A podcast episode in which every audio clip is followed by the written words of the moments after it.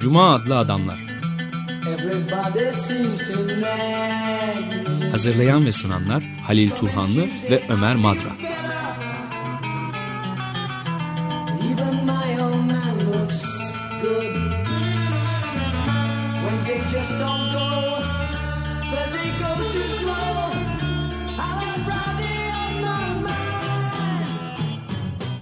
Merhaba Halil, hoş geldin. Teşekkürler. Stüdyoda bir konuğumuz var. Ee, Profesör Ali Akay. Ona da hoş geldin diyelim kendisine de. Merhaba Ali, hoş geldin. Ee, bir kez daha Agamben'i konuşacağız. Bir kez daha diyorum çünkü birkaç hafta önce, bir iki ay önce bir Agamben konulu bir program daha yapmıştık. Yine konumuz da Profesör Ali Akay'dı. Ee, bu sefer üç kitabı yayımlandı. Agamben'in e, peş peşe aynı yayın evinden.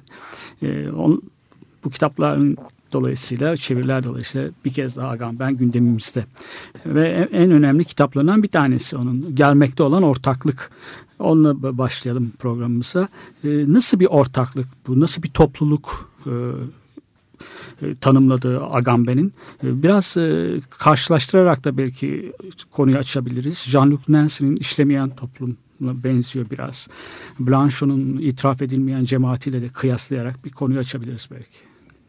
Aslında e, Batay'dan başlayan bir çizgi bu. Yani e, Batay'ın e, cemaat fikrine, topluluk fikrine e, yaslanmış olan e, Blanchot'dan geçen, oradan Jean-Luc Nancy'nin e, dezövre yani e, esersizleş esersizleşmeyen e, toplum diye çevirebiliriz diye düşünüyorum e, kavramı ve oradan da e, gelecek olan yahut gelmekte olan e, ortaklık diye çevrilmiş cemaat de olabilir. E, çünkü komünote e, kelimesi Fransızcası e, gelmekte olan bir ortaklık bir cemaat e, meselesi.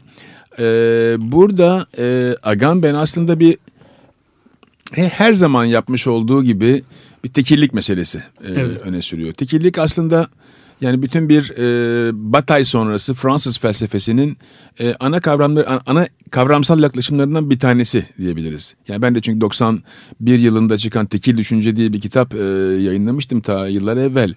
E, bu tekillik kavramı yani Deleuze için, Lyotard için, Foucault için, Derrida için ve daha sonraki nesil olan Agamben için e, geçerli olan bir kavram. Tekillik aslında e, burada herhangi bir diye, herhangi diye çevrilmiş. Kelkong e, e, kavramı. Kelkong yani e, e, herhangi bir e, anlamına geliyor. Herhangi biri değil belki ama herhangi e, olan şey e, bir insan olabilir, bir hayvan olabilir fark etmez. E, bu e, kavram e, kendi içinde e, tikel olanla yani bir tane olanla e, genel olan yani e, tümel olan diyorlar Türkçe'de galiba e, bütün e, olan arasındaki bir e, ara e, kavram. Agamben'in deyişiyle belki eşik kavramını kullanabiliriz. E, çünkü tekil e, ne bir kişiye ait ne herkese ait. Yani e, onun bir kendine ait vaziyeti var. O kendine ait vaziyeti sadece o kişiye e, has. O kişiye haslığıyla birlikte e, bütün bir cemaatin kendi yan komşuluklarıyla ilişkiye girebiliyor e, bu ilişkiler, ilişkilere girerken kendi dışarısına doğru e, çıkan bir ilişki var. O dışarısı işte Agamben'deki eşik kavramına e, tekabül ediyor. Eşik sayesinde başkalarıyla ortak alanlara girmeye başlıyor. Yani e, ben Gabriel Tarcı anlamda söylersem bunu e, uzantılarımız diyebiliriz. Vücudumuzun uzantıları. Yani uzama doğru çıkan uzantılarımız nelerdir mesela? E, sesimizdir, nefesimizdir, e, terimizdir, kokumuzdur, e, duyularımızdır, bakışımızdır. E, nereye kadar gittiği, nereye kadar uzandığı ve kimlerle hangi ilişkilere girdiği e, üzerine olan bir ilişki. E, eşikte de işte Agamben'in e, anladığı şekliyle tekillik, eşikte diğerleriyle bir tür komşuluk ilişkisine girebilen e, herhangi bir insan. E, şimdi bunu biraz daha hani somut bir şeye getirirsek, e, yani e, ben, sen, o dediğimiz zaman bir tekillikten bahsediyoruz. Birinci tekil şahıs diyoruz değil mi yani Türkçe'de de. Tekil e, sadece hani Ali'ye, Ahmet'e, Ömer'e, Halil'e ait olan bir şey değil. e, bütün Halillere, bütün Alilere, bütün Ömerlere açık bir beraberliği aynı zamanda ad olarak sunuyor ama her Halil öbür Halil'e benzemiyor, her Ömer öbür Ömer, Ömer'e benzemiyor. Dolayısıyla başkalarıyla kesişen bir e, adı var ama o adın e, kendisi e, sadece bir kişi değil çünkü bir sürü Halil, var, bir sürü ben var, bir sürü sen var, bir sürü biz varız. E, zaten biz de çoğalmaya başlıyoruz. Ama e, bu ilişkinin e, ben gidiyorum dediğim zamanki gitme eylemindeki her ben e, bana ait olmaya başlıyor. Çünkü bu giden ben de olabilirim. E, benim gibi başka bir Ali de olabilir. E, onlar Ali olarak, isim olarak bir e, beraberlik, komşuluk oluşturmaktadırlar. Ama e, bir tanesi kımıldamaktadır, öbürü belki durmaktadır. Dolayısıyla e, bütün genel Allah'ın vermiş olduğu Ali adı değil ama aynı zamanda tek bir Ali'ye ait olan herhangi bir Ali'ye ait olan ama yani o Ali'nin illa Ali Akay, Ali Mehmet, Ali bilmem ne olması şart değil. Ee, herhangi biri olarak Ali çünkü başkalarıyla da aldığı şeyler var. Onu kendi e, tekilliğini oluşturuyor. Tekil aslında o anlamda çoğulla, çoklukla e, kesişen bir e, Kesişiyor, şey, evet. e, kavram. Tek, tek tikel değil çünkü bir değil, tek başına değil, çoğul, çokluk olan biri. Yani Felis Guattari şey diyordu, hepimiz bir sürüyüz. Yani e, o sürünün içindeki koyunların e, her bir koyun herhangi bir olarak kelkong ama e, öbür koyunlarla yan yana bir şekilde öbür tarafa doğru oraya gidiyor, buraya gidiyor, otla, ot, otlanıyor. Yani e, ama genel bir şey de değil, tümelleşen bir şey de değil. Çünkü bir e, insan kavramına ait bir e, insan değiliz. Yani hepimiz de e, insanız ama e, Sokrat'ın söylemiş olduğu gibi e, demek ki insandır. E, mantığı da burada geçerli değil. Dolayısıyla e, Agamben'in e, vurguladığı şey şurada bir bir mantık meselesi. E, tikelle tümel arasındaki bir ilişki tümden varım veya tüme e, tümden gelim e, şeklinde işlemiyor. Yani bir bütünlüğe bağlı olmuyor. Bir e, tek başına olan bir şeye bağlı olmuyor. Ama e, onların dışında yeni bir mantık e, şeysi e, söyleme biçimi diyelim. E, hem o hem o değil. Yani tam şey olarak söylediğimiz zaman Deleuze'ün de çok e, dilinde e, olan bir söyleme tarzı. Ne o ne o. Yani ne o Ali ne öbür Ali. E, ikisinin de değil ama e, o sadece bir tanesi ama bir tanesi olarak da çoğul bir bir tanesi. E, o bakımdan e, Agamben diyor ki bu e, kitabın e, en başlarında pardon şeyin başlarında daha doğrusu şeylerin işareti yöntem üstüne olan e, kitapta da söylemiş olduğu gibi bu mantık e, iki tekil arasındaki kıyaslama mantığıdır. E, bütüne ait yahut tikele ait bir mantık değildir. Dolayısıyla e, biz e, tekil kavramını herhangi kavramını ancak e, çoğulluğu içinde ama o çoğulluğun içindeki özelliği içinde ama özelliği de e, kendinde olan özelliklerinden çok o özelliklerin başkalarıyla belirli eşiklerde kesişmesiyle oluşan bir şey. Aynı zamanda şunu da söyleyebiliriz mesela e, konuştuğumuz dil Türkçe konuşuyoruz ama bunları biz uydurmadık. Bize bunlar öğretildi. E, ben e, öğretildi kelimesini, fiilini söylerken, öğrenme kelimesini e, söylerken, fiilini söylerken bir e, Ö, G, R, E, N, M diye bir şeyden bahsediyorum ama o e, bana ait olmasına rağmen, benim ağzımdan çıkmasına rağmen hepimize ait olduğu için biz çoğullaşmaya başlıyoruz. Evet, O Öğretilmenin ötesinde belki de edinildi aslında. Veriliyor bize ve Evet, kullanıyoruz. evet, kullanıyoruz. Çoğullaşıyoruz zaman. Çok çoklaşıyoruz daha doğrusu. Çoğul çoğul mal, yani multiple olmaya başlıyoruz. Tekilliğin Tekillik bir yayılması dediği şey bu galiba değil mi? Agamben'in tekilliğin yayılması, genişlemesi dediği İşte şey. ben demin söylemiş olduğum gibi Evet. biraz böyle eşiklerde Evet. başka tekilliklerle kesişme imkanlarının doğurduğu, dışarıya doğru vücudun çıktığı bir ego e, psikanalizin e, iddia ettiği ego değil. Geçen sefer de konuştuk hani burada e, ruhun e, Evet. etrafında olması bedenin. O ruhun e, bedenin dışında e, uzamlara açılması ve onlarla diğer bedenlerle kesişmeye başlaması belirli durumlarda, belirli vakalarda yahut da kelimelerde kullandığımız cümlelerde vesaire. Peki bu arada ben de bir şöyle bir şey ara so- sorusu sormak istiyorum. Yani bu arayüz diyebileceğimiz eşik ya da kavramından e, toplumsal paylaşma e, ruhuna filan Elbette. nasıl geçeceğiz Elbette yani? çünkü e, eğer bizim e, tekilliğimiz içinde vücudumuzun dışarıya doğru çıkan uzantıları belirli anlardaki vakalarda başkalarıyla kesişip beraberce bir hareket haline dönüşebiliyorsa Evet. orada bir toplumsal hareket var demektir. Yani o bakımdan e, eski toplumsal muhalif hareketlere e, karşın tekillik hareketinin içinde bir örgütlenme, bir e, merkezi örgütlenme, bir ideolojik birleşmeden çok e, duyuların yani çünkü ses dedik, nefes dedik değil mi? E, duyularımızın dışarıya doğru e, taşmasıyla diğer o duyularla paylaştığımız insanlarla birlikte biz e, bir e, çoğalmaya giriyoruz. Ya aşk dediği şey de bu aslında. Yani aşk e, genel bir e, aşk kavramı değil hani tanrı aşkı gibi. Ama e, bir e, ideal de değil. Bir kimsenin yüzünde görmüş olduğumuz ideal de değil.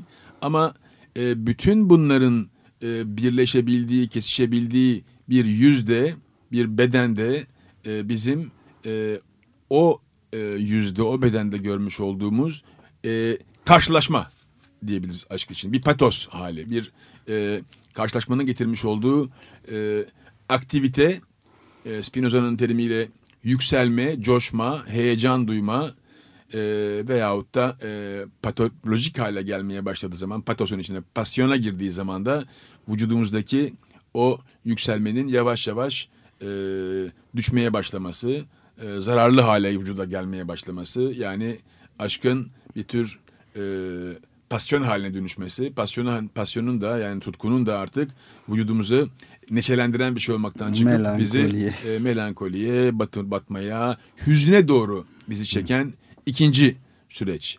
Yani e, işte e, aşkın bir e, bedende bir yüzdeki e, tekil halde karşılaşması bu ikili ilişkinin e, diyalektik demeyeceğim diyalektik değil çünkü ama zamansal süreçsel ilişkisi içinde ortaya çıkan bir şey. Benim daha sonra soracağım bir soruyu Ömer Madra'nın sorusu dolayısıyla biraz daha erken gündeme geldik programın başında. Ee, Tiananmen'le ilgili bir bölüm var e, gelmekte olan ortaklıkta toplumda. E, Orada e, bu tekillik, tekilliğin siyasetinden söz ediyor. Yani aidiyet olmadan, komünist partisine üye olmadan, hatta komünist olmadan siyaset yapmak. Tekilliğin bir özelliği o, öze indirgenememe, ortak bir öze sahip olamama. Bu gelecekte olan cemaati, gelecek olan toplumda kurucu ögelerinden bir tanesi mi? Öge, ortaklık olmaması, böyle bir bir ortaklık olmaması. Tabii elbette. Yani e, Foucault'un hapishanenin tarihinden beri e, biliyoruz ki e, birey olma, özne olma, e, bir töze sahip olma bize yine aynı şekilde e, verilmiş olan bir e, iktidar teknolojisi. Yani Foucault diyor ki e, hapishanede koğuş büyük bir koğuş sisteminden hücre sistemine geçmeye başladığımız zaman iktidar bizi bireyleştiriyor diyor. Yani bizim o e, 1990'lı yıllar, 80'li yıllardan beri hani hep birey olamadık, birey olamadık diye üzüldüğümüz şey aslında neo e, liberal kapitalizmin bizden birer birey olmamızı istemesinden başka bir şey değil. Yani biz burada e, a- arzulanan bir e, özne haline geliyoruz. Arzulayandan çok. Arzulayan gibi duruyoruz ama arzulanmış durumdayız. Arzu nesnesi Ee, haline. nesnesi haline girmişiz. Düzenlemenin nesne içine girmişiz. Evet, ne? Ee, yani pasif vaziyetteyiz ve kendimizi aktif diye düşünüyoruz. Ee, onun gibi e, kimlik de aynı şekilde e, yani e, siyasi anlamda kimliklerin tabii nasıl e, Grimm kardeşlerin e, e, masalları, e, folklorları, bütün Avrupa'nın çeşitli yerlerinde Romanya'dan, Yunanistan'dan, e, Kelt dünyasına, Danimarka'dan, e, İtalya'ya kadar bütün bu folklorik e, geçmişe ait, arke olan, eskiye ait olan e, ögeleri bulup e, milletlerin karakterlerini, bir kökenlerini bulmaya çalıştırıp müzeler açılıyor bunun üzerine. Etnografya müzeleri açılıyor. E, o kültürün e, taşlarını, e, işte baltalarını, efendim e, hikayelerini, masallı masallar oradan gelmekte. Onun için belki de çok korkunç e, o masallar Ha, çocuklar ben için. de şimdi onu E, soracaktım. ürkütücü şeyler yani. E, Kesme, biçme her şey var. Evet korkunç masallar aslında yani ve o masalların dünyasının içinde bir ülkeye ait ulus devletleşme sürecinin içindeyiz. Bir kimlik e, verilmesi. Türk kimliği, e, Fransız kimliği, Alman kimliği savaşlarla geçti. Bütün 19. ve 20. yüzyıl kimliklerle birlikte. E, biz bugün hala değil mi e, hani etnik kimliklerden bahsettiğimiz zaman ana dil diyoruz. Hani ana dili çok önemsiyoruz. Ana dil e, sonuçta baktığımız zaman e, bizim kendi kendimize kurduğumuz e, veyahut da bizim bize ait olduğunu zannettiğimiz ama aslında e, birçok dilin e, yan yana gelip o e, yerel bir e, şey içinde, e, ortam içinde dil dil aileleri tabii ki var. Onu yatsımak imkansız. Ama e, ana dil meselesi bugün e, bu Agamben'in e, tekilliği yahut da işte Tiananmen Meydanı'nda söylemiş olduğu herhangi e, politikası, tekilliğin politikası diye baktığımız zaman e, anlamsız gibi e, gelmeye başlayacak bize. Kimlik meselesi, e, ulus kimliği, etnik kimlik yahut cins kimliği yani e, gender meselesi kadın kimliği, erkek kimliği gibi erkeklik, kadınlık çalışan sosyoloji dünyasının e, ne kadar bu e, gelecekte olan cemaatin e, siyasetinin, tekillik siyasetinin uzağında Evet. e, olduğunu Aynen aynı öyle. zamanda bize gösteriyor. Tiananmen'e gelirsek orada enteresan bir şey söylüyor Agamben hatırladığım kadarıyla. E, diyor ki devletin e, vermiş olduğu kimliğe karşın herhangi bir insanlık e, mücadelesi e, vermekte. Yani devletin karşısında e, sivil toplum da değil, e, bir tür e, tekil insanlar bütünü karşı çıktığı zaman Çin'deki o yani e, öğrenciler, öğrenci liderleri, e, halktan insanlar hep beraber e, ayaklanmaya e, başladı. Çünkü Tiananmen bir şey değil mi Çin'de? 89'daki bir e, ayaklanmanın ismi. Ama e, Çinlilerden, Çinli arkadaşlarımızdan biliyoruz ki yani Çin'in birçok yerinde Tiananmenler oluştu. Yani e, sadece Tiananmen meydanında Tabii değil. bir Orası bir, tek sembol. tekil bir olay Bir- değil bir, de bir orada. şey yani dağılan bir başkaldırı hareketi ki e, bugünkü e, Çin'in vaziyetine getir ama bu insanlar da çoğu e, göçmek, e, iltica etmek zorunda kaldılar e, Çin'den. Çünkü e, sonuçta Çin e, devleti o kimliği vermek istiyor. Bugün hala vermek istiyor. Çin kapitalizmi diye bir şey var değil mi? Hani bugün e, komünist bir e, liberalizm nasıl olduğunu da işte ancak Çin'de e, veya Rusya'da e, görmek mümkün. Belki Türkiye'de bunun e, yakınında bir yerde duruyor. Devletçiliğinden gelmiş olduğu gelenekten dolayı bir tür şirket yönetir gibi yönetmeye başlamak. Yani despotik bir e, devlet yerine e, şirketin e, despotizmi.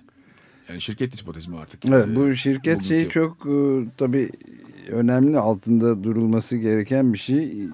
Yani e, şirket yapılanmasına bakıldığı zaman e, kuruluş yapısına e, başından beri aslında tek bir piramit tepesinde bir tek kişinin aslında olduğu düpedüz faşist bir şey. Yani Demek korporatif ki Jingle'da olduğu gibi sizi kim denetledi? evet, aynen öyle. Dolayısıyla çok e, yerinde bir benzetme oldu e, bu şirket gibi yönetmek. Çünkü e, aslında şirketler düpedüz teorik olarak faşist örgütlenme biçimine sahip kuruluşlardır. Bunu kötü ya da yanlış anlamında şey anlamında Sert. kötülemek için söylemiyorum Sert. ama böyle alt alttan asla itiraz edilemeyecek.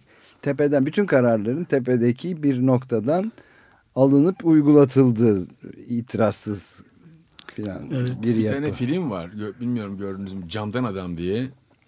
Ee, bir şirkette çalışıyor ve e, evinden çıkıp şirketine gittiğinde kovulduğunu duyuyor. Fakat arkadaşlarına soracak iş arkadaşlarına e, patron yasaklamış öbürlerine bundan konuşmayı. Yasaklamış çünkü diyor ki eğer konuşursanız, argüman geliştirirseniz sizin maaşınızdan puan gidecek. Kimse konuşmuyor bundan. Tabii. Ve çıkmak zorunda kalıyor oradan. Yani bu yani o despotik e, Tam şirket modeli, evet. faşist veya nazi e, modeli hakikaten bugünkü kapitalizm şirket modeli. Evet, çok önemli bir nokta bu. Evet o Taynan Mendes bölümle o kısa bölümle e, e, devlet ve devlet olmayan karşıtlığı kuruyor. E, Şimdi değil aslında biz devlet ve toplum karşıtlığı olarak sunardık. Yani öyle kavramıştık. Buradaki daha geniş bir muhalefet var devletin karşısında. E, Devlet olmayanın parantez içinde bir de insanlık demiş. Evet. İnsanlıkla e, burada devleti biraz da barbarlıkla e, eşit tutuyor gibi geldi bana. Yani ya devlet ya insanlık ya ba- ya da ya ba- barbarlığın yerine devleti koyuyormuş gibi. Burada en Yani liberter Hegel haliyle eleştirisi aslında hani devletin karşısında bulunan bir sivil toplum var diye Evet. Marx ve Hegel'in e, şey ama Marx'ta aslında e, biraz daha hani açık bence. Hani burjuva toplumu diyor en azından. Evet. E, Marx ona sivil topluma yani şirket toplumu demek istiyor bugünkü anlamıyla. E, yani Foucault'un 1970'li yıllarda liberalizm üzerine yapmış olduğu derslerde mesela e, sivil toplum kavramının nasıl m, bu nazizme, e, faşizme yakın bir kavram olduğunu, despotik bir kavram olduğunu, devlet kadar despotik bir kavram olduğunu e, vurguluyor Alman işte ordo e, liberalizmiyle neoliberalizmi, Amerikan neoliberalizmi arasındaki ilişkileri vurgularken. Yani biz e, 20 yıldır belki 25 yıldır Türkiye'de sivil toplum, sivil toplum diye bir iddiada e, bulunuyorduk hani devletin despotizmi karşısında bir özgürlük alanı diye E, aslında e, epey bir zaman kaybettiğimizi bu pratiği yaşayarak gördük şimdi. Bir ara verelim mi? Peki. Ve yani bir nefeslenmek için bir müzik parçası dinleyelim. Woven Hand'den e, As I Went Out One Morning adlı bir Bob Dylan bestesi şarkısının cover dediğimiz e, yorumu.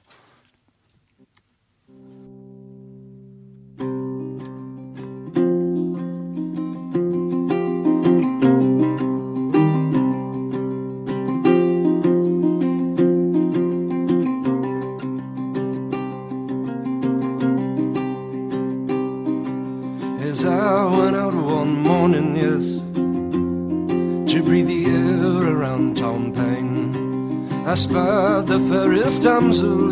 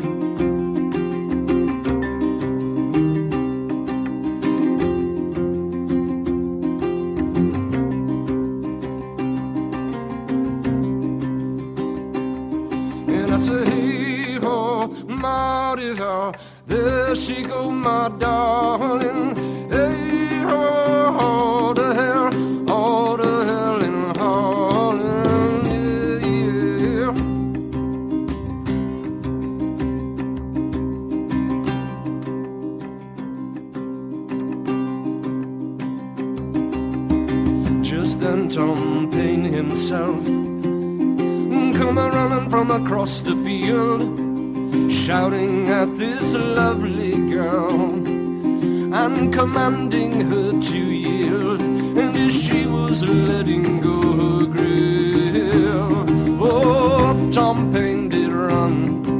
I'm sorry, sir,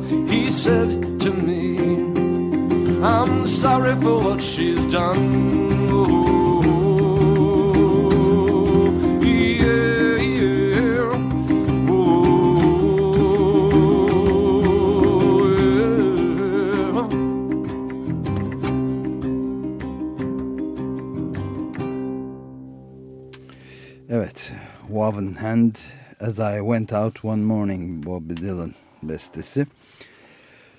Ve saat 11.27 Cuma Adlı Adamlar programında Profesör Ali Akay'ı ağırlıyoruz. Giorgio Agamben'in 3 ayrı kitabı hepsi Monocle'dan yayımlanmış. Bir de ayrıntı yayınlarından çıkmış bir başka kitabı üzerinden e, Agamben'in düşüncesi e, üzerinde konuşuyoruz. Daha doğrusu Ali anlatıyor biz de soruyoruz ve dinliyoruz. Ee, şey Monokl yayınlarından bu yeni yayımlanan şeyler herhalde bunlar Ee, ve e, ben hemen künyelerini de vereyim. Ee, şeylerin işareti yöntem üstüne başlığını taşıyan kitabı İtalyancadan Betül Parlak tarafından Türkçe'ye çevrilmiş. Ee, bir diğer kitap Agamben'den gelmekte olan ortaklık başlığını taşıyor. O da İtalyancadan gene Betül Parlak, e, Parlak tarafından Türkçe'ye çevrilmiş. Ve üçüncüsü de gene Monokl yayınlarından bu sefer İtalyancadan Ekin Dedeoğlu tarafından çevrilmiş kitabı Giorgio Agamben'in Dispozitif Nedir? ve Dost.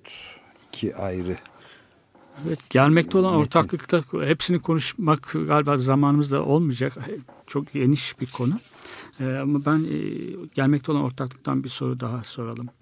G. Debor'un e, gösteri toplumu ile ilgili bir bölüm var orada.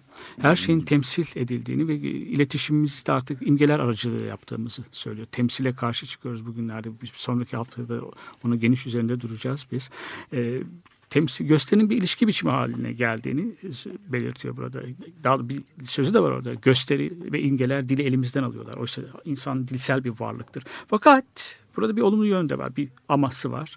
Ee, bunun tersini de çevirebiliriz diyor. Nasıl çevirebiliriz bundan? Hem gösteriler bizi elimizden alıyorlar dilimizi hem de bu rejimi, gösteri rejimini ki devletin nihai biçimi haline geldiğini söylüyor günümüzde. Demokratik gösteri rejimi haline. Nasıl çevirebiliriz bunu? Nasıl dili yeniden deneyimleyebiliriz? Şimdi gösteri e, toplumu de, Debor'un 1960'ların e, 1960'ların e, e, sonuna doğru 67 zannediyorum e, yılında yayınladığı bir e, kitap. E, 68 hareketini hazırlayan bir e, Evet. kitap tabii. E, yani e, aslında çok ilginç bir saptama. E, her şeyin bir e, spektakl haline dönüşmesi, bir gösteri haline dönüşmesi. Fakat e, Agamben e,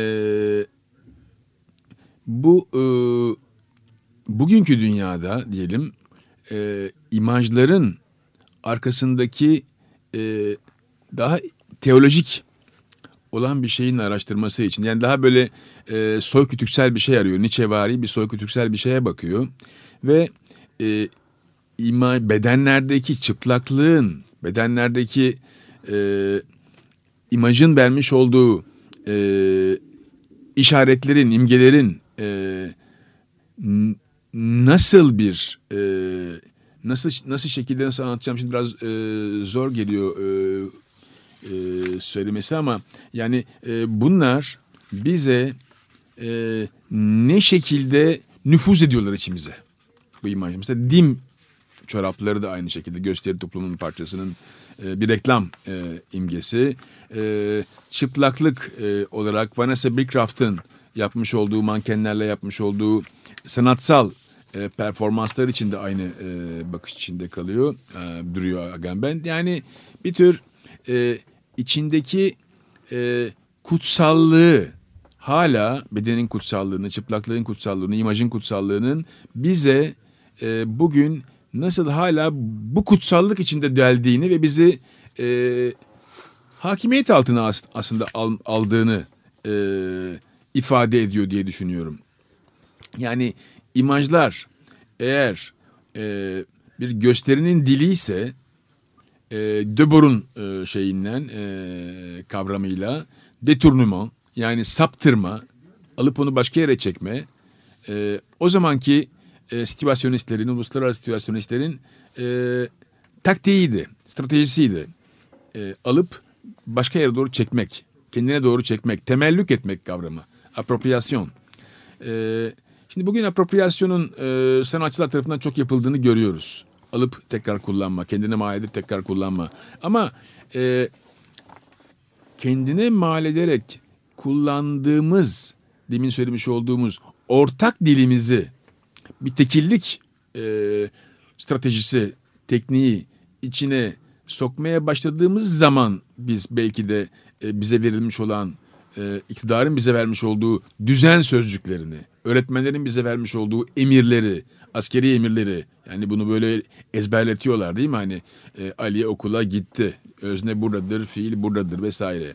Bütün bunların içinden e, aslında biraz tabii e, Felix Guattari ve Gilles Deleuze'ün, Foucault'un e, zamanından kalan bir e, çizgiyi sürdürmekte Agamben bir, bir şekilde onlar da onları biraz daha e, bugüne doğru e, taşıyarak daha onları ça- bugünün dünyasına çağırarak ama yani sonuçta e, dilin standart söz diziminin dışına e, çekme hareketinde yani agramatikal diyor e, Deleuze ve Guattari gramer dışı söz dizimi dışı bir dili yani bir şiirsel dil aslında bu. Yani sanatçının, e, plastik sanatçının e, imgelerle veyahut o nesnelerle yaptığı, şairin e, kendi diliyle yaptığı e, hiçbir söz dizimine ait olmayan, hiçbir gramer kuralına ait olmayan yeni bir kendine has tekillik yahut herhangi kavramını burada tekrar e, ele almamız mümkün olur.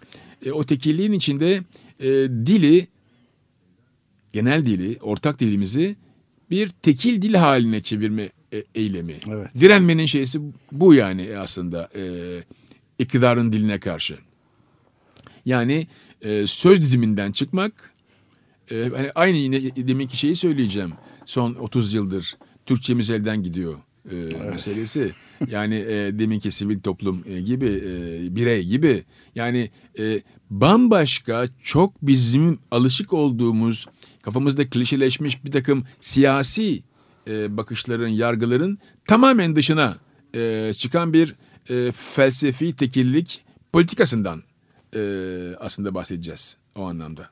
E, Burada e, herhalde e, bu kavramların tartışıldığı e, kitapların biri de e, bu üzerinde fazla duramadığımız Kutsal İnsan. E, Giorgio Agamben'in Egemen İktidar ve Çıplak Hayat. Bu da ayrıntı yayınlarından yayımlanmış bir kitap. İngilizceden çevirilen de İsmail Türkmen'di. Bunu da künyeye ilave etmiş olalım. Agamben'in felsefesi için mutlaka okunması gereken kitaplardan bir tanesi. biri evet. Onunla ilgili bir şey yapmıştık ama biz beraber. E, yapmıştık. Evet. Önümüzdeki hafta kaydını yaptık. Bir daha kutsal kitap insana döneceğiz oradaki kamp kavramına. Biz e, Ömer Madra ile birlikte. Evet. Bir iddiası var Agamben'in. Çok itirazla karşılanacak. Pek çok kişinin kaşlarını yukarı kaldırmakla kalmayacak. Oturdukları yerden de ayağa kaldıracak bir iddiası var. Sınıfsız artık toplumsal sınıflar yok diyor ve e, gezegene yayılmış sadece küçük burjuva var diyor. Ama önemli bir saptaması da var aslında. Pek de yaban atılmayacak bir şey. Nazizm, faşizm bunu anlamıştı. Toplumsal tabanını kimin, hangi sınıfın oluşturduğumuz çok tartışmıştık faşizmin. Burada küçük burjuvaziye dayandığını ve o yapay halk kavramının özünü de e, bu maddesini küçük burjuva sınıfının oluşturduğunu söylüyor. Böylelikle hayatta kalıyor burada. Küçük burjuvazi olmak hayatta kalma stratejisidir. Hem konformisttir biraz da marjinal de görünür diyor. Bunu biraz açalım isterseniz. Çok, çok önemli bir saptama aslında. Evet yani bu sınıf e, Marksist sınıf e, anlayışından e, geçen sefer Berardi'den e, konuşurken de Evet. hatırlıyorum e, bahsetmiştik. E, şimdi bu söylediği şey hani e, William Rahin de e, o zamanlar Evet. e, söylediği yani o küçük burjuva, Evet. küçük insan diye adlandırdığı küçük burjuva e, meselesi. Yani herhangi bir Çabuk e, korkan. insan. Evet. Yani e, orta sınıf diyelim biz. Yani Türkiye'nin bugün AVM'lere giden e, dünyası. Her taraf AVM ve AVM dünyasının içinde dolaşan insanlardan bahsediyoruz. E, ama orada çok ilginç bir şey söylüyor. Demin yani şirket meselesini konuşurken konuştuğumuz gibi bu e, küçük burjuvanın yani aristokrat değil, burj- büyük yüksek burjuva değil, proleter değil. Yani e, Büyük toprak sahibi. Keynesyen ekonominin hani e, yaratmış olduğu 30'lardan beri yaratmış olduğu bir orta e, sınıflaşma meselesinin üzerine kurulu olan hem e, İtalyan nazizmi hem Alman pardon İtalyan faşizmi Faşizmi. hem Alman e, nazizminin e, Volkswagen e, örneği gibi. Yani e, küçük arabası olan e, Rolls Royce kullanmıyor.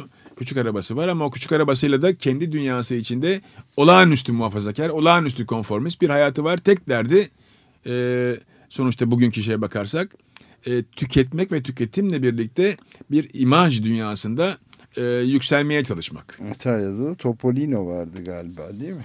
E, evet, o ara- şey, küçük araba, evet, evet. Küçük araba evet. E, bugün de şimdi smartlar yapıyorlar Evet. e, elektrikli. E, yani e, bu küçük burjuva olan insan Özal ne diyordu? Orta direk diyordu mesela. Orta direk işte bu küçük burjuvazinin e, Türkçedeki e, ifadesi bir şekilde. Orta sınıf değil. Çünkü Türkiye'deki orta sınıf mesela Türkiye örneğinden bakarsak buraya memurlardı. Yani e, iyi yaşayabilen ama maaşı çok olmasa bile bazı devletin vermiş olduğu avantajlardan yararlanan insanlardı. Özal bunu sildi li- neoliberal bir ekonominin içinde. E, daha e, kendi kendini yetiştirmiş, kendi kendine yükselmiş e, bir takım insanlar e, çıkarttı ki bu insanların e, olağanüstü e, çalışkan, olağanüstü bencil, olağanüstü kendine dönük, kapalı, kimseyle ilişkisi olmayan, ailesini sadece düşünen bir e, model çıktı. Yani bugün e, Türkiye'de muhafazakar toplum yaratmak istiyoruz meselesinin arkası e, aslında bu küçük burjuva e, dünyasının da saklı. Sırf Müslümanlık değil. Küçük burjuvazi çünkü. Yani dünyanın her yerindeki bugün yaşamış olan, yaşamakta olan gördüğümüz muhafazakarlık. Yani e, işte 60'lar 70'li yıllara kıyaslarsak e, büyük bir e, tutuculuk dünyasının içindeyiz. Her değerden. Yani e, belki artık e, Nazizmin yahut e, Fransız Vichy hükümetinin söylemiş olduğu gibi e, vatandaş, devlet, e, e, eğitim gibi bir takım e, kavramlar üzerine kurulu bir e, vatandaşlık e, kavramı değil, e, küçük e, burjuvanın uluslararası küresel dünyadaki dolaşımı yani e, bir tür her yerdeki milliyeti olmayan artık, kültürü olmayan ama bütün bir kültürü e, alışveriş dünyası, AVM dünyası üzerine kurulu olan bir e, insan e, şekli çıkıyor karşımıza. Yani 1990'lı yılların içinde Berlin tekrar Almanya'nın e, Avrupa'da örnek verirsek Almanya'nın e, başkenti haline geldiği zaman ne deniyordu? E, artık e, oradaki merkez e, Sony'nin e, binasının olduğu e, City Center'dır. Yani bir alışveriş merkezidir. Yani bizim de galeriyle başlayan dünyamız e, Türkiye'de 1980'lerin sonunda 90'ların başında ya 80'lerin sonuydu diye hatırlıyorum. Bugün olağanüstü her mahallede Ümraniye'den Taksim'den bilmem nereye kadar e, Kartal'a kadar giden AVM dünyası. Taksim'de de yapılması istediğinde AVM dünyası. Yani e, Agamben'in orada bahsetmiş olduğu küçük burjuva ve onların nasıl e, bugünün e, neoliberal toplumunda nazizmden ve e, faşizmden e, kuvvetini alarak bugüne gelen o e, insan e, modeli e, bahsetmiş olduğu şey. Peki o zaman Ben e, burada hem- ufak bir şey Tamam. e, sormak istiyorum. Yani tamamen spekülatif mahiyette. Peki bu alışveriş merkezlerinde girip çıkanlardan oluşan neredeyse anonima halindeki işte bu orta sınıf ne diyorsak adına kendi hoşnutsuzluğunu da ama bir kültürel e, bakımdan kendi içinde de duyan insanlarla da getiriyor. Yani yabancı düşmanlığı şeklinde tezahür ediyor. İşte bir kültürümüz bozuluyor, bir şey elden gidiyor diyen. Yani aklımda hep e, en, en kuvvetli örnek olarak Breivik işte Anders Breivik denen adamın kitle katili geliyor. O da orta sınıfın bir parçası. O da AVM'ci aslında ama bunun e, bir şeylerin yolunda gitmediğini düşünüp e, insanları öldürmeye e, katletmeye giden bombalamaya ve tüfekle öldürmeye giden bir şey. Bu burada bir çelişki var mı? Nedir bu? Hayır zaten demin söylemiş olduğum gibi yani olağanüstü, kapalı, bencil, sadece kendini ve ailesini düşündüğü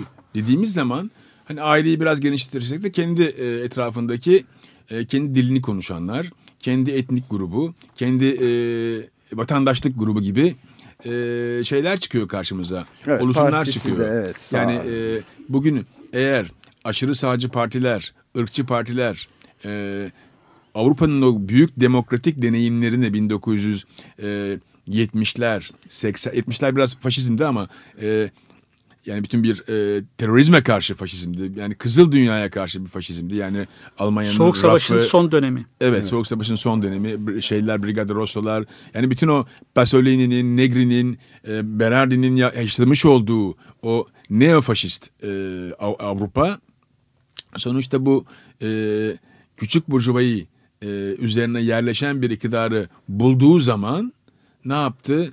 E, rahatladı. Rahatlayınca liberalleşti. Liberal, çünkü artık e, baskı yapacak. E, Bir şey kalmadı. bir şey kalmadı. Bir de e, aynı zamanda öyle bir kontrol mekanizması kurdu ki biyopolitika yani.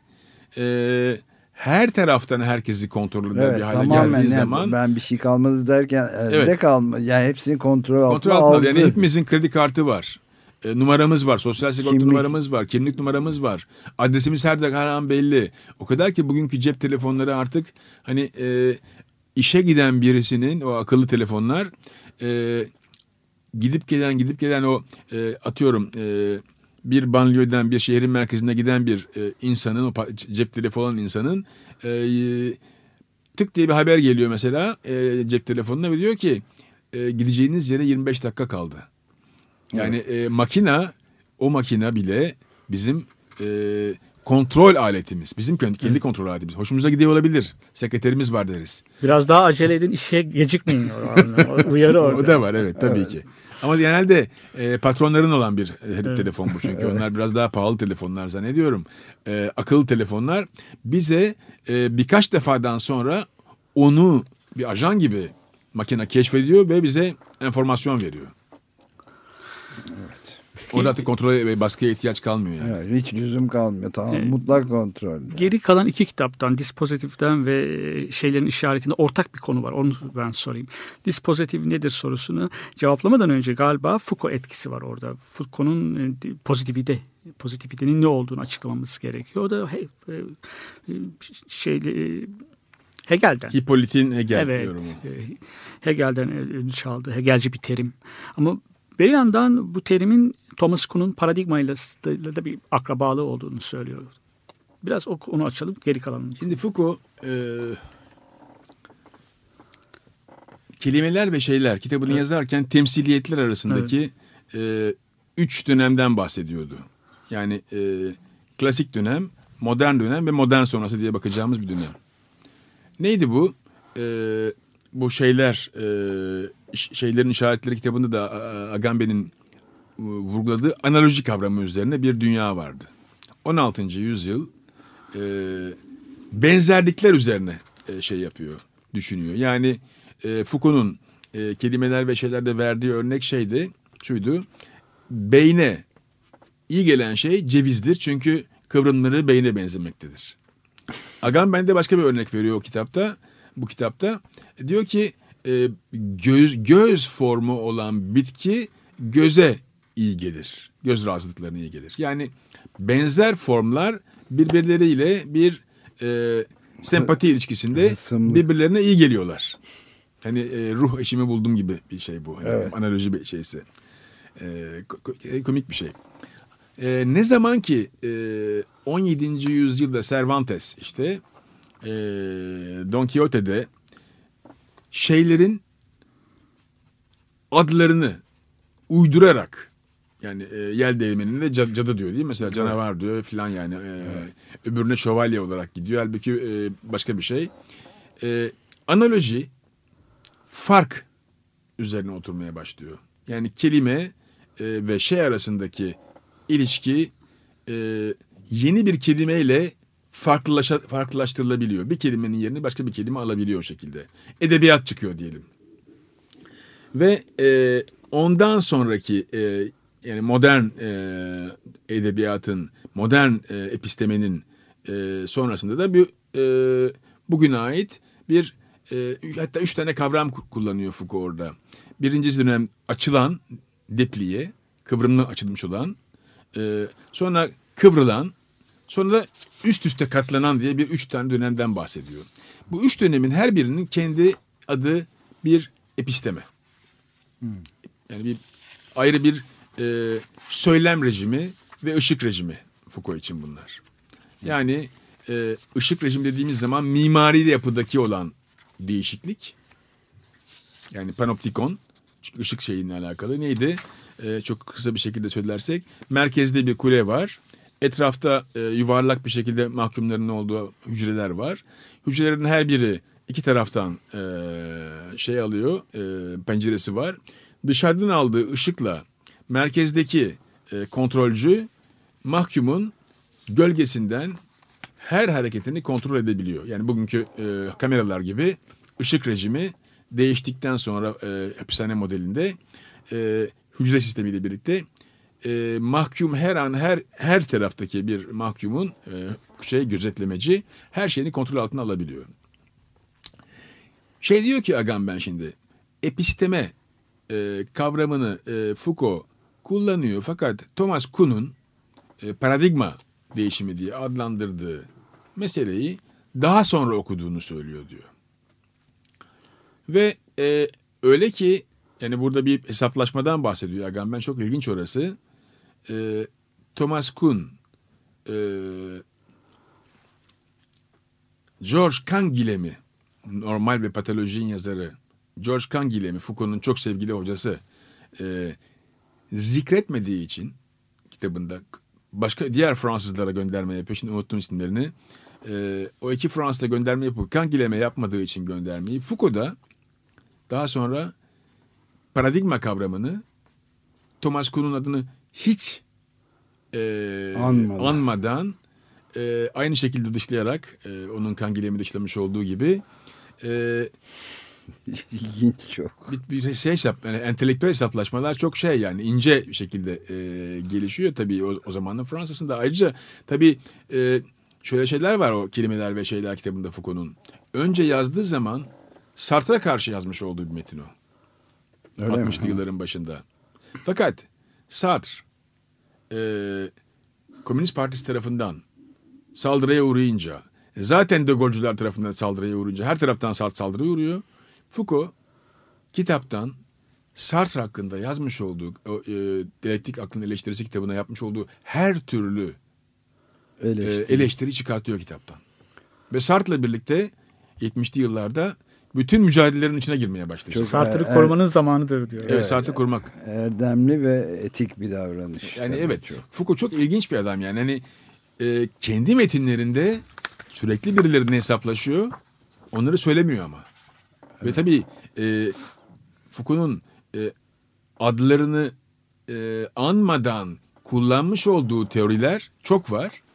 E, Marx'ı da çok kullanıyor ama Marx'ın adını e, anmıyor diye Marksistler tarafından e, büyük bir hışımla eleştiriye uğruyor. O da diyor ki hani e, zannediyordum ki Marksistleri Marx'ı biliyorlar. Okuduk, doğru dürüst okusalar bendeki Marx'ı görecekler diyor. Yani onu e, e, alıntı yapmama gerek mi var sanki diyor. Marx o kadar çok bilmeleri lazım ki e, onu bile anlayamayacak kadar e, Marx'tan habersiz Marksistler diye bir de alay ediyor e, onlarla. Şimdi o bakımdan e, paradigma e, meselesini e, iki tane şeyi var. Bir tanesi Kuhn'un kullandığı anlamda değil mi? Bir tanesi örnek anlamında. Plato şey hmm, eski Yunan'daki e, anlamıyla kullanıyor paradigmayı. Örnek meselesi. Evet. E, ikinci anlamı ise e, Foucault'un kullandığı episteme e, diye kullandığı şey e, bilimsel devrimlerin yapısı kitabında e, bir e, hakim bilimsel e, görüşün bir istisna ile birlikte e, başka bir paradigmaya doğru çekilmeye başlanması. Yani e, eğer dünyanın yuvarlak olduğu bilinmiyorsa mesela e, dünyanın yuvarlak olduğunun keşfi e, yeni bir paradigmayı ortaya çıkartıyor. Evet. Foucault da bunu işaretler üzerine yapmıştı kelimeler ve şeyler e, kitabında. Ama e, daha sonra Foucault e, episteme kavramını da bırakacak. E, yani paradigmayı tamamen e, zaten e, konu e, anmıyor. E, episteme kavramını da e, yavaş yavaş bırakacak ve sonra bu dispozitif e, tertibat e, diyebiliriz belki en Türkçesine e, kavramına doğru e, gidecek ve pozitiviteler Foucault'un pozitivite diye adlandırdığı şeyler Hegel'den aldığı Evet. ama onu kendine uyguladı. Çünkü Foucault'un olağanüstü bir şekilde yaratıcı bir şeysi var. Yani e, mesela dil bilimi içindeki sözce kavramını e, alıyor ve her yan yana gelmiş harf eğer kural oluyorsa bir sözcedir diyor. Yani mesela e, en absürt, en sürrealist örneği alıyor e, bilginin arkeolojisinde. A, Z, E, R, T bu e, Fransızca e, daktilonun Klavye. e, klavyesinin üzerindeki e, harfler yan yana geldiği zaman A, azert diyor ona. Azert bile diyor bir sözcedir. Çünkü e, yan yana gelmeye başlayıp herkesin elinde kafasında e, oturmuşsa o bir e, dizi şeklinde o halde bir sözcüğe dönüşmüştür. Azert'tir onun ismi de diyor. Yani e, bütün e, Foucault hakikaten e, döneminin e, büyük çığır açıcı insanı ve bütün bu Agamben'in e, hatta Deleuze'ün bile diyeceğim çok hayran kalmış olduğu biri Foucault çok yaratıcı. E, bütün bu insanların aslında başka bir e, epistemi hep birlikte geçerlerken e, ön, ön bayrağı tutan en, en başta koşan figürlerinden bir tanesi. Evet bu peki ne demek dispozitif? e, dispozitif bir e, şeye ait, döneme ait olan e, kurallıklar, mimari yapı, e, ışık rejimi, e, yani şöyle söyleyebilirim. Mesela resimde Tüzüklerde, yasalar. yasalar, yani bütün bunların bir, bir birleşmesinden oluşan şey Heterojen bir şey. heterojen olan, birbirine alakası olmayan ama birlikte işleyen. Yani e, sinemada bir dil oluşuyorsa bilimde de ona benzer bir dil oluşacak demektir, etkilenecektir. Tiyatro ona benzer bir şey yapacaktır. Plastik sanatlar ona benzer bir şey yapacaktır. Edebiyat ona benzer bir şey yapacaklardır. Ve bunlar hep beraber bir dönemin e, şeyini oluştururlar. Evet. E, dilini oluştururlar. Paradigmaya bu bakımdan benziyor zaten. Paradigmaya bakımdan benziyor. Ee, ve o bakımdan da e, bir örnek verirsek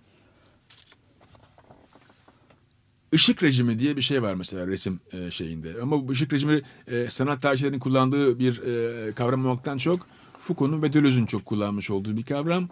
E, Rönesans resminde e, beyaz tuval üzerine renk sürdükleri zaman e, ressamlar açık bir renk çıkıyor. Işık rejimi e, bir perspektif kurallarına göre bir şeffaflık, bir açıklık, Saydamlık. renk, saydamlık üzerine kuruluyor. Ne zaman ki e, manyerizm sonrası bir barok e, dönemi ortaya çıkıyor. Onu Hollanda e, aslında resminin çok etkisi var burada. E, bir beyaz üzerine beyaz, böyle bir kırmızı astar çekiliyor. Astar e, zemini koyulaştırıyor. Dolayısıyla ışık Rönesans'ta dışarıdan gelirken, doğanın ışığı iken e, barokta e, içeriden gelen Resmi bir ışık olmaya başlıyor ve bildiğimiz işte monadoloji yani Leibniz'in monad bilimi ne kapısı ne penceresi olmayan e, birey çıkıyor karşımıza. Kendi içinde kapalı e, Tanrı'yı o şekilde algılayan ve ortak bir şekilde algılayan mesele çıkıyor ki iki tane şey değişimi dispozitif değişimi, paradigma değişimi, episteme değişimi ne dersek diyelim, ışık rejimi değişikliği diyelim. E, bu örnekler gibi birdenbire hep felsefeyi de, e, düşünceyi de, e, resmi de, mimariyi de değiştirmeye başlıyor. Aynı anda etkiliyor Aynı anda. ve değiştiriyor. Birbirine alakası olmadan birbirlerine etkileniyorlar. Galiba- Program galiba bitti. Bir, bir kitap daha var aslında. Ali Akın'ın yazmış olduğu Seza Paker e, sanatı üzerine refleksif akışkanlıklar. E, onu konuşamadık. Başlı başına bir programı hak eden bir kitap aslında. Ama kitap tanıtma e, programlarımız da var. Orada konuşacaklar bu kitabı arkadaşlar. E, onun hiç değilse künyesini verebiliriz. sana. Evet verelim tabii. Konuşamadık maalesef. Yani Ama zaten hepsini birden Agamben yapamazdık yani. Fazla Agamben'i de ra- rahatlıkla konuşamadık. Ali Akay'ın e, bugün konuğumuz olan sosyolog Ali Akay'ın aynı zamanda kendisi küratörlüğü de çok iyi bilinen bir şey. E, tabii e, refleksif Sezar Paker refleksif alışkan Akışkanlıklar. akışkanlıklar e, diye bir kitabı. Bu da yeni yayınlandı herhalde Evet bir değil mi? ay falan oluyor. İki ay. Sergi dolayısıyla da galiba. Sergiyle çakıştı. geldi Denk geldi, ama sergiyle alakası yok kitabın. Bağımsız. Evet. Bağımsız Ama galerist bir- e, şey yaptığı, yayınladığı bir kitap. Çok dolu dolu bir kitap. Ben de okumadım henüz ama böyle bir Evet, göz gezdirdiğimde de. henüz görme fırsatım bile olmadı. Ee, ama bunu da verelim künyeyi. Ali çok teşekkür ederiz bizimle beraber olduğun için. Rica Seni ederim. daimi programcılarımız haline getireceğiz böyle böyle yavaş yavaş. Evet ve bitirirken de Wavenhand'den Whitebird'ü dinleyerek bitirebiliriz Beyaz Kuşu. Hepinize günaydın.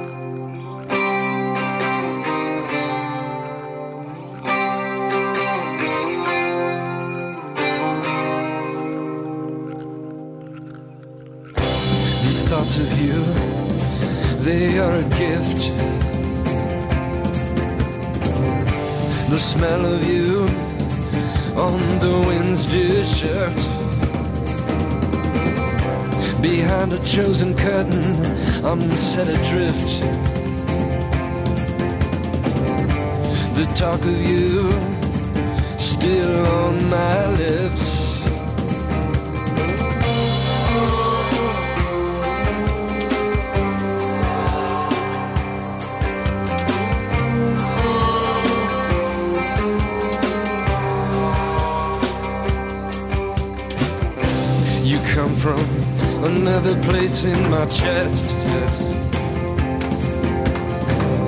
Golden brown and wooden burrow till we have faces in this world. And if I hear and do not do, how can I look after you?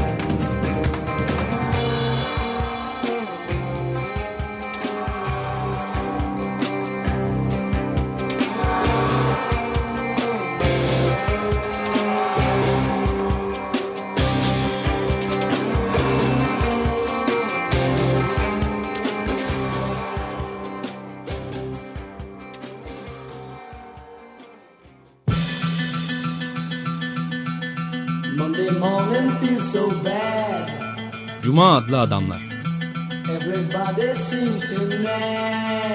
Hazırlayan ve sunanlar Halil Turhanlı ve Ömer Madra.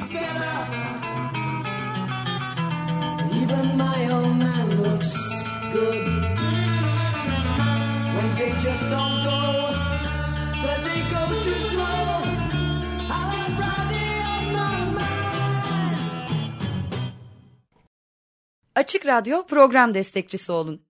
Bir veya daha fazla programa destek olmak için 212 alan koduyla 343 41 41